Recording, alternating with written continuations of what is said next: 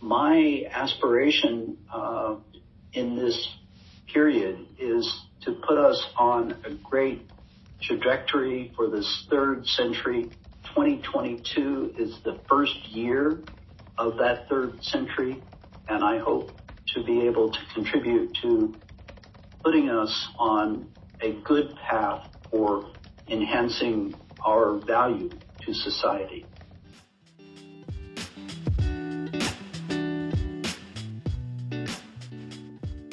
Welcome back. It's a brand new year. And speaking of new, that was University President Mark Wrighton, the former Chancellor of Washington University in St. Louis. And I am Sejal Govindarao. I cover GW's campus news right here on Getting to the Bottom of It.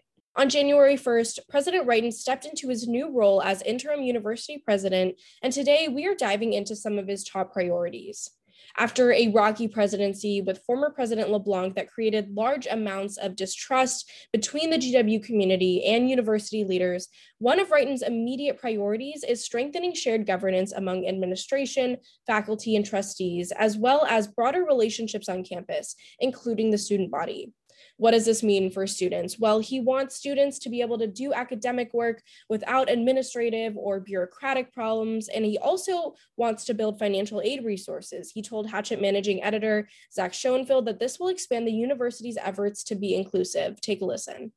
We're trying to communicate with all those who have an interest in the university that we want to continue to strengthen diversity build an inclusive community and um, provide equity in terms of resources that are needed to have the top-notch uh, educational experience and college experience that we want for all of our students.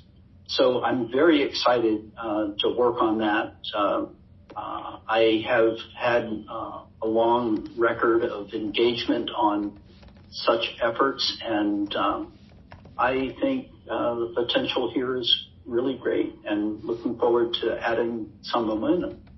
Another priority of Wrighton's that will heavily impact students is to redevelop heating and cooling systems in campus buildings to both reduce carbon emissions and cut back on costs. Wrighton also believes in safely integrating students back into the classroom as we are returning to in person learning this week. And in terms of public health, he says our testing is top notch, and we will be continuing constraints through the end of the month to limit the spread of the Omicron variant. Wrighton says that GW has been extremely helpful to DC with developing COVID and public health protocol, as he told Zach. GW can take pride in being a national leader.